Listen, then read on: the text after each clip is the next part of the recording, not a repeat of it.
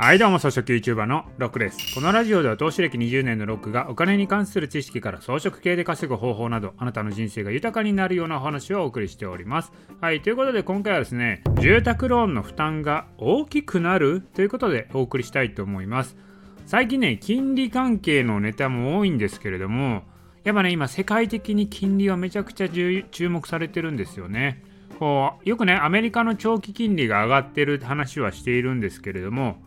これね、日本の長期金利もじわりじわりと上がっていて、昨日のニュースにも出てたんですけど、長期金利が5年ぶりの高値になって、各金融機関が住宅ローンの固定金利を上げますよっていうニュースになってました。まあ固定金利の引き上げなので、今住宅ローンを払っている人には影響はなくてですね、これから家を買おうとしている人には影響が出てくる話になります。で、問題はこの金利上昇がこれからもずっと続いていくのか、一時期の盛り上がりでまた元に戻っていくのかというところなんですよね。これね、少なくとも長期金利っていうのは日銀の金融緩和政策の、まあ、範疇でコントロールしている部分なんですよね。まあ、今ですね、各中央銀行、日銀 FRB が金融緩和政策でどういうことをやっているかというと、日銀は長期金利が0%近辺になるように誘導しますというふうな目標を掲げてやってます。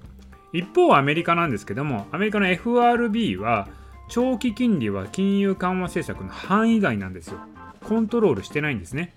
なので今はアメリカの長期金利がどんどん上がっていってる状態なんですよ。だから日本は一応日銀が金利を抑えに行くので当面はそこまで上がらないとは思うんですけれども世界的に金利高の局面になればまあ日銀も抑えきれないところはあるかもしれません。なのでこれから家を買おうとしてる人はですね金利の動向っていうのをチェックしておくといいと思います。まあちなみになんですけど今変動金利でローンを払っている人。まあこれがね金利が上がるとねヒヤヒヤもんだと思うんですけれども変動金利は短期金利に連動していて短期金利というものは日米ともにね、ゼロ金利を目標にしているので、当面は大丈夫だと思います。日本に関してはね、ゼロどころか今マイナス金利をね、短期金利は目標にしてますからね。はい。まあ、ということでね、これもね、金利は当面大丈夫だと思うんですけど、まあ、このね、今、金融緩和の状態がいつまで続くのかっていうのはわからないんで、まあ、当面は大丈夫なんですけれども、2、3年後と言われると、どうなるかはわからないですね。はい、ということで今回はですね、まあ、住宅ローンの負担がどんどん大きくなるって話なんですけども、これから家を買おうとしてる人にとっては固定金利が今上がっていきますんで、その辺をね、注目しておけばいいんじゃないのかなと思います。はい、ということで今回の音声は以上です。